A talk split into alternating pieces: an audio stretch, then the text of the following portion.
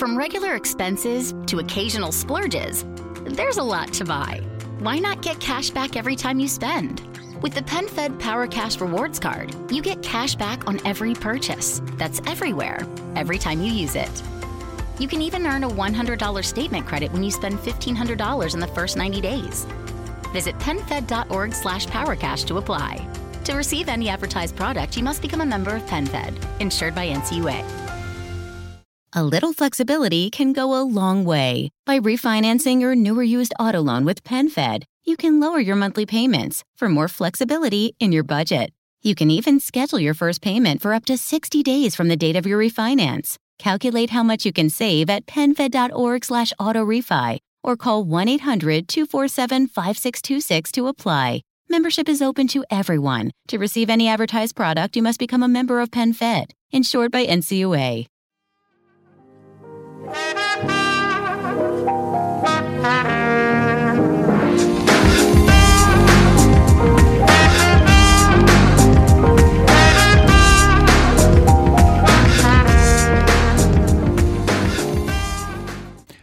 Salve a tutti ragazzi e ben ritrovati in questa nuova puntata del podcast tecnologico di Insta News. Io sono sempre Claudio Soduto e sto parlando dietro al microfono quest'oggi eh, per raccontarvi un po' di notizie che sono successe e che mi stanno un attimino anche un po' gasando, mettiamola così, perché sono venute fuori un paio di eh, notizie veramente scontanti, son, sono venute fuori anche due presentazioni interessanti di due smartphone, secondo me che potranno dire la loro, almeno uno sicuramente, l'altro vedremo nel corso, nel corso del, del mese, insomma dell'anno in corso. E poi volevo aggiornare un attimino sulla situazione legata un pochino al mio desk setup, ma ve ne parlo poi successivamente nella puntata. Partiamo dai nuovi dispositivi perché è stata la settimana dell'Asus Zenfone 6 e del OnePlus 7 Pro. Non dico del OnePlus 7 molto semplicemente perché stiamo parlando di un dispositivo che vogliamo o non vogliamo è sostanzialmente la leggera copia del OnePlus 6T dello scorso anno con tutti gli aggiornamenti del caso con tutte le note positive del caso ci mancherebbe però è un dispositivo che oggettivamente di nuovo ha realmente realmente poco per cui è anche logico che tutta l'attenzione sia completamente catalizzata e spostata su quello che è il vero top di gamma di quest'anno, ovvero il 7 Pro. Sul OnePlus 7 Pro mi sono fatto una sorta di mia idea, pur non avendolo ancora testato, mi piacerebbe farlo nel prossimo periodo.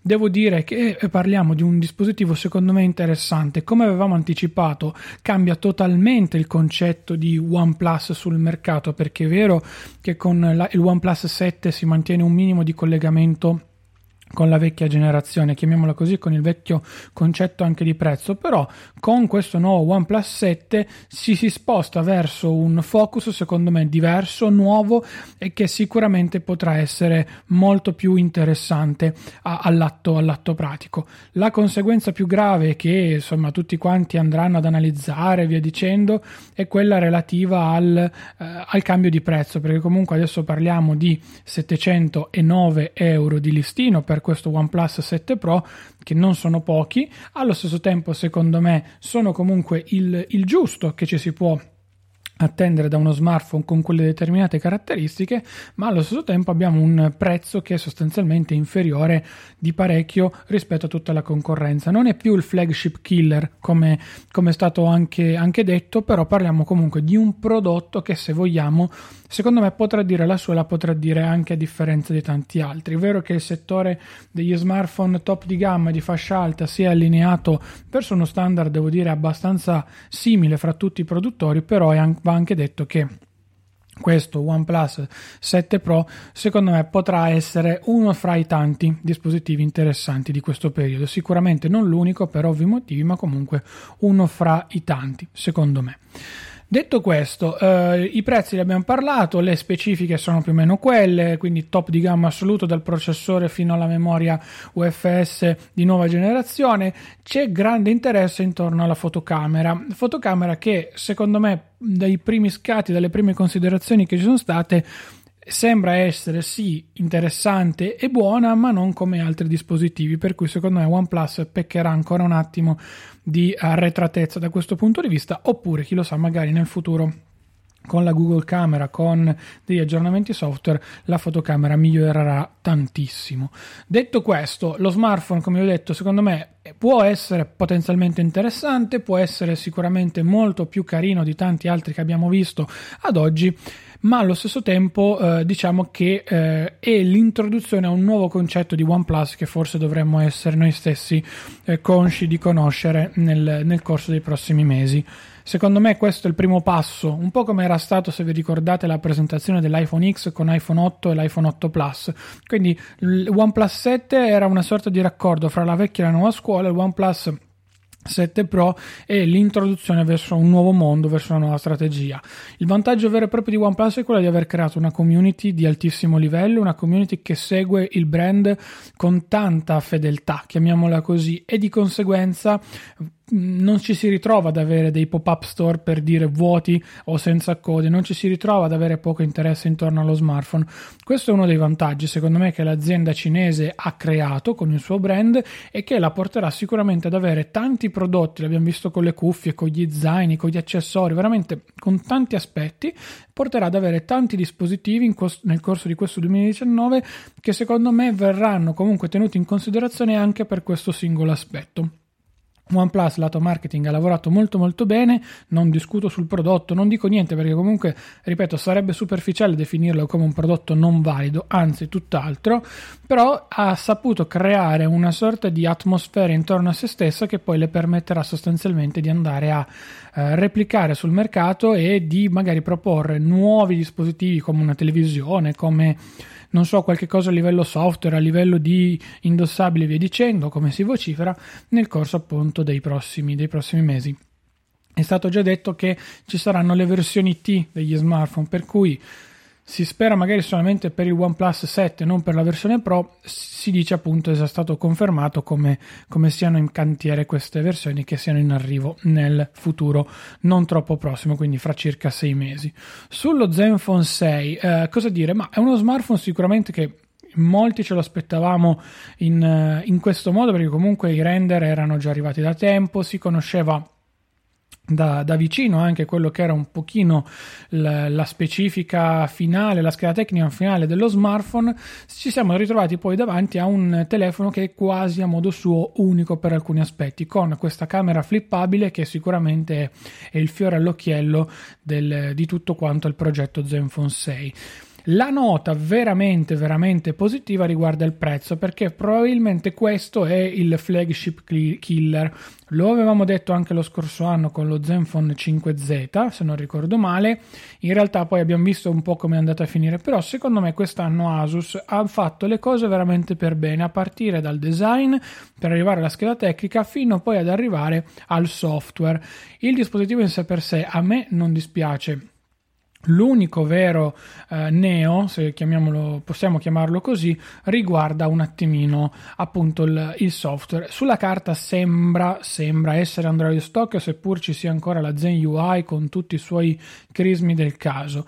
Però allo stesso tempo, se consideriamo il prezzo di vendita e comunque le specifiche a bordo, sembra di avere quasi un dispositivo che tendenzialmente si potrà utilizzare un anno o due senza troppi problemi che a livello software, insomma, potrebbe non darci forse troppi, troppi problemi. Per cui sì, il risparmio c'è, Asus sta tornando verso questa direzione in cui proporre dispositivi meno costosi rispetto alla concorrenza, però rimane un punto interrogativo o meglio dei punti interrogativi sotto, sotto vari punti di vista. In- interessantissima è la batteria da 5000 mAh che sulla carta dovrebbe garantire due giorni tranquillissimi di, eh, di, utilizzo, però anche qui bisognerà cercare di capire, vedere successivamente a test concreti e soprattutto quando lo smartphone verrà, iniz- verrà eh, venduto su tutti gli scaffali come si comporterà. Um, lo, il display da 6,4 pollici, un 2K, quindi tecnicamente abbiamo un pannello che è anche ben risoluto. Uh, sulla qualità, ovviamente, non si può dire nulla ad oggi senza averlo né toccato e senza né, nemmeno aver visto i primi, i primi teardown, per cui attendiamo un attimino con calma anche da questo punto di vista di conoscere un po' più da vicino il prodotto. Sicuramente devo dire che forse insieme al Mi 9 è uno dei prodotti secondo me un po' più interessanti. Sicuramente qui tecnologia eh, ne abbiamo di più, c'è questa fotocamera che comunque è ingegnerizzata, ha un suo costo, ha, sua, ha un suo perché, per cui potenzialmente abbiamo anche una delle camere anteriori migliori del, del mercato, come, come anche è stato detto, però comunque su Asus, ripeto, rimane un piccolo punto interrogativo dal mio punto di vista. Sarò felicissimo di essere smentito, cercherò di provare lo smartphone perché sicuramente è molto interessante, di conseguenza poi cercherò di dirvi anche la mia da questo, da questo punto di vista. Stiamo più o meno intorno ai 10 minuti, per cui è giusto il momento di cambiare nuovamente l'argomento e di parlare del, del caos che eh, riguarda Huawei. Huawei è stata sostanzialmente messa al bando, quindi Intel, Broadcom, Qualcomm e soprattutto Google inizialmente ha messo, hanno messo al bando Huawei per quanto riguarda il eh, mercato americano. O meglio, spieghiamo un pochino più da vicino cosa è successo. Google ha sospeso ufficialmente la collaborazione con con Huawei. Di conseguenza non ci saranno più smartphone Android con i relativi servizi di Google, almeno per il momento. L'ordine esecutivo che è stato firmato dal presidente americano Donald Trump ha portato poi in questa direzione, per cui i colossi tecnologici come appunto Google in primis e poi tutti gli altri eh, conseguenti si sono dovuti adeguare per evitare delle sanzioni e soprattutto per evitare dei, degli ingarbugliamenti con il, con il governo americano non da poco. Cosa significa? Che gli smartphone Huawei non potranno più sfruttare nessun servizio di Google dal Play Store, Gmail, le mappe, YouTube e via dicendo e allo stesso tempo sembra che anche il sistema operativo non possa essere più fornito, quindi il supporto tecnico dovrebbe essere completamente smantellato, così come qualsiasi in realtà collaborazione riguardante Google e la stessa, e la stessa Huawei. Quindi tutto quello che conosciamo oggi legato a Huawei, lato smartphone e indossabili, potrebbe non esistere vendere più. In realtà la decisione eh, sembra essere presa da qui in avanti, quindi i, prodo- i prodotti futuri non dovrebbero, ripeto, non dovrebbero avere tutte queste caratteristiche, tutti questi, eh, tutti questi limiti che sono stati imposti dal governo americano. Per tutti i prodotti già sul mercato e che sono stati commercializzati e venduti non ci dovrebbero essere eh, problemi. Da questo punto di vista è una mazzata tremenda. Io penso che si arriverà ad un accordo, comunque si troverà una soluzione come era stata trovata lo scorso anno con ZTE, sempre relativamente al mercato americano e ai cambiamenti portati da Trump, però, però questa è una mossa che, insomma, sicuramente fa gongolare da una parte società come Apple che si producono software ed hardware internamente, dall'altra parte fa paura a milioni di utenti. E da questo punto di vista non vedrei assolutamente di cattivo gusto l'idea di tornare indietro e di rivedere effettivamente le prime vere considerazioni relative a un sistema operativo totalmente eh, incentrato su eh, non su Android ma su uno sviluppo interno da parte di Huawei, un po' come è stato Tizen per Samsung, in maniera tale da appunto non dover dipendere da terzi e allo stesso tempo magari con un fork inserire il Play Store e via dicendo, come succede oggi in, in, Cina, perché ricordiamo Google in Cina oggi non è presente, quindi il Play Store, le applicazioni, i vari servizi lì non esistono, non funzionano e di conseguenza non sono non sono utilizzabili dagli utenti, non sono nemmeno presenti sugli smartphone, per cui ci ritroveremo ad avere paradossalmente un P30 Pro senza tutto il comparto del Play Store. È vero che poi ogni, ogni individuo può tranquillamente andare ad installarsi il Play Store manualmente, però a seconda della connessione poi non funzionerà, per cui è tutto un discorso molto più complesso che sicuramente bisognerebbe analizzare anche con, eh, con più dettagli, con più conoscenze in materia e quant'altro. Il futuro adesso è un grande punto di domanda. C'è chi si è chiesto perché per, per, il momento, fino almeno sono quasi le 10 del mattino, non è stata data nessuna notizia da parte di Microsoft, però si pensa che più o meno l'allineamento sia quello eh, nei confronti dello stesso, stesso, trattamento di Google, per cui il discorso ricadrà poi anche sui prodotti Windows, quindi tutti i vari eh, tablet 2 in 1 portatili che sono stati realizzati in quella maniera lì. è una bella botta, è una bella botta sotto tutti i punti di vista, anche perché anche a livello finanziario non è sicuramente la notizia migliore per quanto riguarda la stessa Huawei, però diciamo che mh, da questo punto di vista io ripeto, sono fiducioso in un accordo, più che altro perché comunque parliamo uh, di un'azienda non di poco conto, punto numero uno. Punto numero due, parliamo di una società che secondo me, secondo me, ripeto, ha grandi interessi in ballo con la stessa Google e Google e, la, e Microsoft per dire non hanno nulla contro Huawei, ma si sono adeguate a un problema imposto da un'amministrazione superiore che in realtà le riguarda, ma non troppo da vicino, da come ormai si è capito, e di conseguenza, insomma, non non ci si rivedono troppo. Ecco, ovviamente per Google è un danno non avere i prodotti Huawei su cui lavorare, con cui poter lavorare, vista la crescita esponenziale di Huawei, ma proprio a, seguito anche di questa mia affermazione, eh, ritengo che sia sempre più difficile andare a giustificare il comportamento della stessa, della stessa Google, della stessa Microsoft, se non per tutela della loro stessa azienda. Ripeto, si troverà secondo me un grande accordo che probabilmente cambierà il mercato sotto vari punti di vista, ma lato, lato americano sulla carta, per cui non so se la cosa potrà interagire anche con noi qui in Europa barra Italia, in qualche modo sicuramente sì, questo, questo, va detto, però teniamo anche in considerazione il fatto che, ripeto, la potenza di Huawei oggigiorno è talmente tanto grande e forte che non passerà uh, sotto banco tutto il, il problema che, che è venuto fuori o comunque non sarà di poco conto, assolutamente. Infine concludo uh, parlandovi un po' più da vicino, un po' più a livello personale di alcuni esperimenti che insomma vi avevo già un pochino anticipato.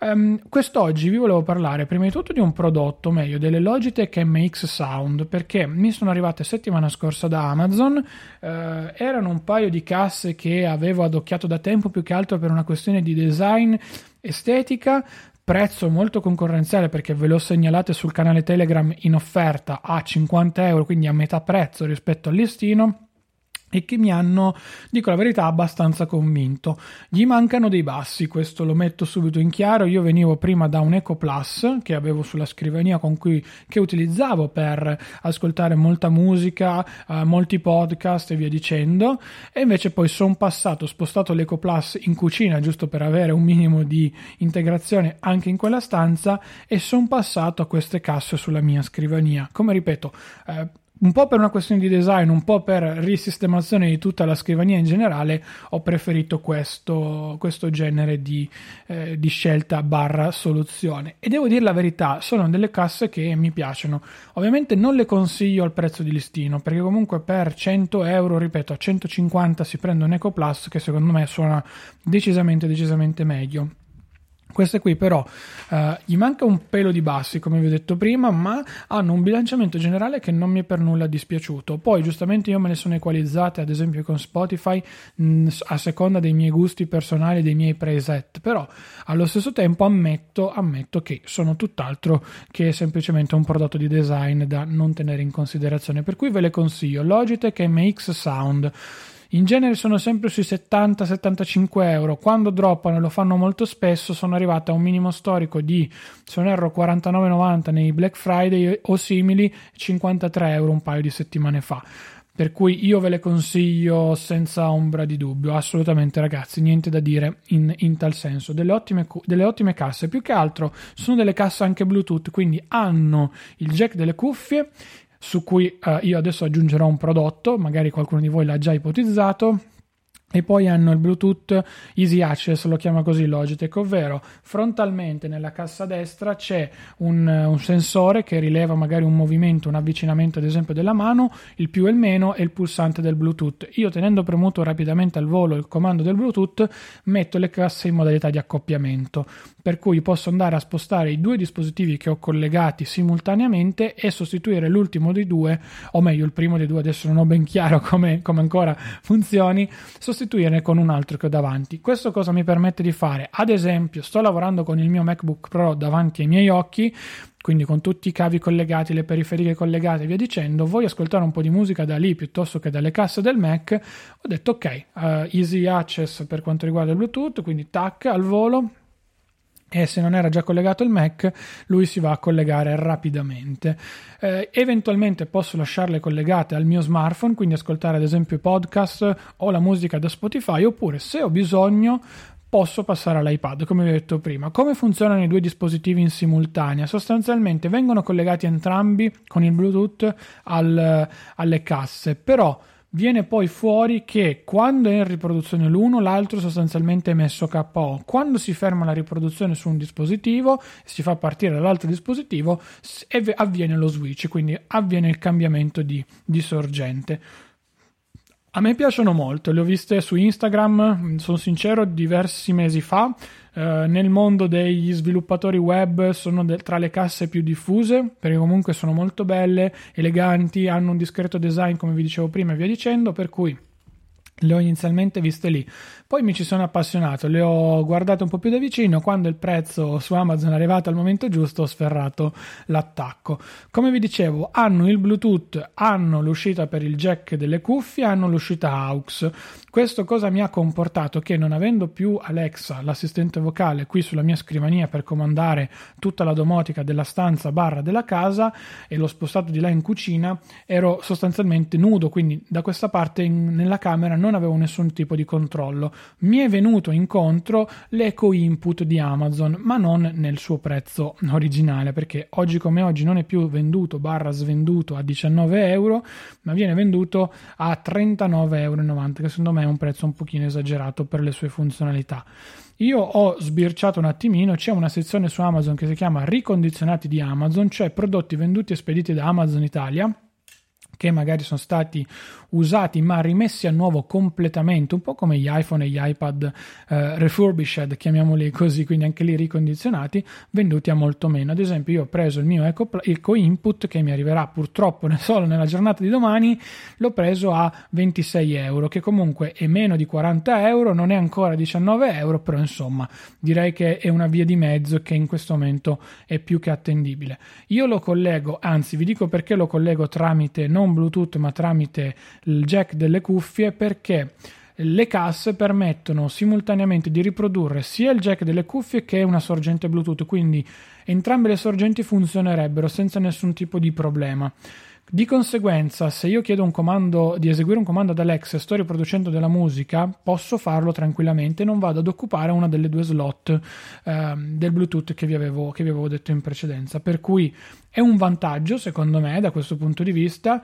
Eh, di conseguenza, ho preferito per questa opzione qui. È vero che all'atto pratico ho speso un eh, 26 euro, quindi considerando i tre delle cuffie, eh, i tre delle casse, 53 delle casse, 26, ho speso circa 80 euro per avere un set di un secondo Alexa in casa. Contro la mia idea, che era quella di prendere magari un Echo Dot in cucina e un Echo Dot in bagno, che insomma oggi come oggi stanno sui 29-39 euro quando il prezzo è scontato, anzi 39 euro, per cui alla fin fine siamo lì. È vero che è una stanza in meno coperta, però mh, sono sincero ragazzi, è relativamente eh, meno meno, meno impicciosa forse questa situazione così, anche perché in questo modo nell'Eco Plus, magari a cena, magari non so, quando ho degli ospiti, ho una qualità in cucina di tutt'altro livello della musica e non quella relativa a una cassa Bluetooth di piccole dimensioni, magari di fattura non troppo eccezionale. Insomma, una sorta di ministero ce l'ho comunque, per cui devo dire di essere più che soddisfatto. Adesso, settimana prossima, vi darò anche le, le, mie impressioni sull'eco input, ma da quel che ho letto, quello che ho visto, dovrebbe essere proprio il prodotto che fa per me. In questo modo, poi come vi ho detto, recupero anche l'uso di, eh, di, Alexa.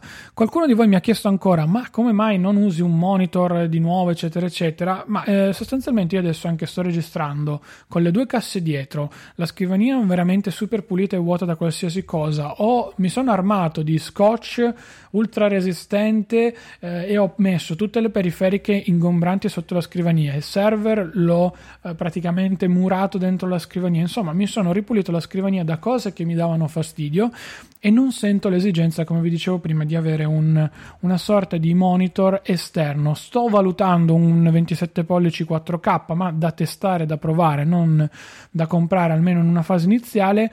Vi dirò poi eventualmente la mia, più che altro perché comunque mi trovo bene con questa conformazione anche perché prendo il Mac, lo stacco e lo porto via. Poi oh, sto usando uno stand della 12 South, se non erro, uno stand che è in metallo, si trova in Apple Store e costa circa una sessantina di euro con cui vi rialza il Mac di quei gradi giusti per non farvi chinare con la testa, per cui non è né troppo comodo né troppo scomodo, secondo me è una giusta via di mezzo, però è in tinta con la scrivania, è comodo ed è in, metallo, quindi è bello resistente, mi permette di sollevare il Mac, di non avere temperature fin troppo elevate tenendolo appoggiato sulla scrivania e poi io esternamente ho il mio Magic Mouse e la mia Logitech K380 con cui mi trovo ormai da Dio sotto ogni punto di vista.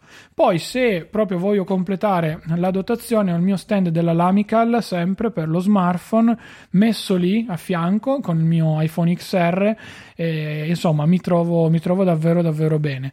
Sto sperimentando come vi dicevo anche altre volte poi uno stand laterale della 12 South sempre con, con l'iPad o il Mac a seconda del prodotto che non sto utilizzando. Insomma mh, mi sto divertendo a provare varie cose che magari erano forse un po' più di nicchia un po' meno sensate negli anni precedenti per cui mh, mi piace mi piace questo, questo nuovo aspetto che sto intraprendendo anche sul mio setup anche perché, giusto per risolvere, anzi, questo ve la racconto e poi concludo la puntata.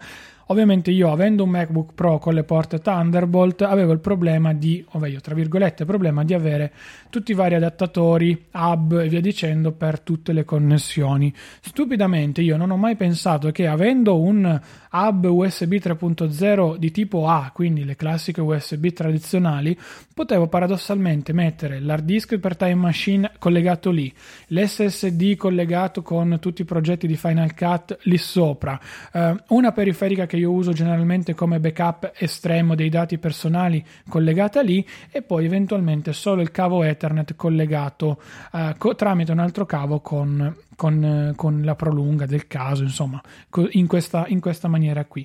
Così facendo, io mi sono ritrovato ad avere, eh, avevo sempre l'impiccio di questo piccolo hub che, che li, li, fanno tutti con dei cavi estremamente corti. Capite che il problema degli hub per i MacBook è che sono veramente lunghi al massimo una spanna 20 cm cavi e poi c'è l'hub perché sono fatti per la mobilità. In casa uno dovrebbe avere un dock tipo uh, quello del legato che costa un sacco di soldi ma ti porta sempre corrente a me non fa, non fa troppo impazzire. Invece io in questo modo ho collegato un adattatore della OK da USB-C a USB-A tradizionale quindi 6 euro per due adattatori. Ho collegato poi come dicevo il mio hub sempre della OK uh, USB 3.0 con tutte le mie periferiche il microfono gli hard disk, quello che vi ho detto prima, e dall'altra parte poi ho un adattatore che nel caso mi serva l'Ethernet lo prendo e lo collego, nel caso non mi serva viaggio tranquillamente col wifi perché comunque ho delle prestazioni più che ottime avendo comunque una fibra uh, a un giga come tanti di voi mi hanno, mi hanno invidiato. Poi ho piantato l'alimentatore del Mac, quello da 61 watt, avendone due è una comodità assoluta, l'ho piantato sotto i bordi della scrivania vicino così che io con un semplice cavo USB-C, nel mio caso è quello di Amazon, della linea Amazon Basics, da 3 metri, rosso, rigorosamente rosso, collego il Mac a caricare, collego da una parte scusate, la, il cavo all'adattatore, all'alimentatore che praticamente è vicino alla mia mano sinistra, collego l'alimentatore al Mac e io posso tranquillamente ricaricare il computer senza nessun tipo di problema, ripeto, senza nessun tipo di problema, cosa che devo dire non è affatto, non è affatto male. Io so che in questo modo collego effettivamente un cavetto per le mie periferiche e ho tutti i dispositivi che mi servono collegati tutti. Adesso sto registrando col microfono collegato in questa configurazione e non, non, non, mi sta dispiacendo. Poi ho fatto anche delle altre modifiche, ma ve le racconto perché mi è piaciuto farle. Mm, più che altro eh, cercavo uno stand per le mie nuove Bose QC35 di seconda generazione. Non volevo però qualcosa da mettere sopra la scrivania, un po' per il discorso che vi ho fatto prima, quindi di pulizia generale e via dicendo. Cosa ho cercato? Cosa barra ho trovato? Ma semplicemente un, avevo delle staffe che mi avanzavano dai mobili dell'IKEA che ho montato qui in casa quelle per fissare gli armadi a muro. L'ho fissata io a muro, quindi ho una, una, una, una, sorta di L fissata nel muro che sostanzialmente mi permette di appoggiare sopra le cuffie. L'ho messa all'altezza che desideravo, non ho dovuto comprare niente su Amazon perché comunque eh, insomma ho visto che gli adattatori o comunque gli, gli stand di questo genere qui avevano tutti i costi più o meno tra i 10 e i 20 euro, se si volevano anche un po' più carini, invece ce l'avevo in casa, ho fatto un buco col trapano nel muro, tassello, vite e ho uno stand super stabile. Le cuffie sono è vero nascoste, quindi non si vedono, ma non sono neanche d'impiccio perché non cadono e non danno fastidio e io ce le ho lì belle che pronte per essere tranquillamente utilizzate. Questa è un po' la, la, mia scrivania. Poi, se riesco a farvi una foto, magari che è bella pulita, non ha, troppi, ehm, non ha troppe cose insieme, c'è una buona luce, ve la faccio vedere un po' più da vicino. E se riesco, magari ve la leggo. Se no, quasi sicuramente ve la metto nel mio canale Telegram, che lo trovate su appunto Telegram. Cercate il rompiscatole, trovate, eh, trovate il sottoscritto che ogni tanto vi parla di qualche castroneria qua e là nel corso della settimana. Detto questo, sono andato veramente oltre quasi più del dovuto, per cui mi scuso. Io vi saluto, vi ringrazio, ci sentiamo lunedì prossimo alle ore 12. Mi raccomando, passate dalla pagina di supporto in descrizione. Io ve lo ripeto sempre, potete farlo tranquillamente con Hype, iscrivendovi dal, vostro, dal nostro link e, e, con cui vi daranno 10 euro non appena farete una ricarica anche solo di un euro. Potete farlo tramite Satispay con il codice promozionale Claudius Todd che darà 5 euro a voi, 5 euro a noi quando eh, vi iscriverete e imposterete il primo budget e poi tramite Amazon, quindi o dai link che trovate qui sotto in descrizione oppure sul canale eh, in offerta, sempre su Telegram o sul sito internet in offerta.promo potete acquistare uno di quei prodotti selezionati oppure semplicemente partire da quei link e acquistare poi voi qualsiasi cosa. Sarà Amazon a donarci qualche piccolo centesimo dei suoi guadagni e non sarete voi a pagare di più il prodotto. Questo ci tengo sempre a sottolinearlo perché è molto molto importante. Detto questo, come detto prima, vi saluto, ci sentiamo lunedì prossimo ore 12, mi raccomando non mancate, seguitemi su tutti i social perché comunque eh, fa sempre bene. Ciao ragazzi! A little flexibility can go a long way. By refinancing your newer used auto loan with PenFed, you can lower your monthly payments for more flexibility in your budget. You can even schedule your first payment for up to 60 days from the date of your refinance. Calculate how much you can save at PenFed.org slash autorefi or call 1-800-247-5626 to apply. Membership is open to everyone. To receive any advertised product, you must become a member of PenFed, insured by NCUA. Come stay and play at Live Casino and Hotel. Welcome to one of the biggest casinos in the country with luxurious, clean rooms, upscale dining, and the grandest payouts. Now offering stay and play and all in packages, including $50 free slot play. VIP parking, VIP casino access, and more. Book now at livecasino.com or call 443 445 2929 at Arundel Mills. Must be 21. Please play responsibly. For help, visit mdgambling.org or call 1 800 Gambler.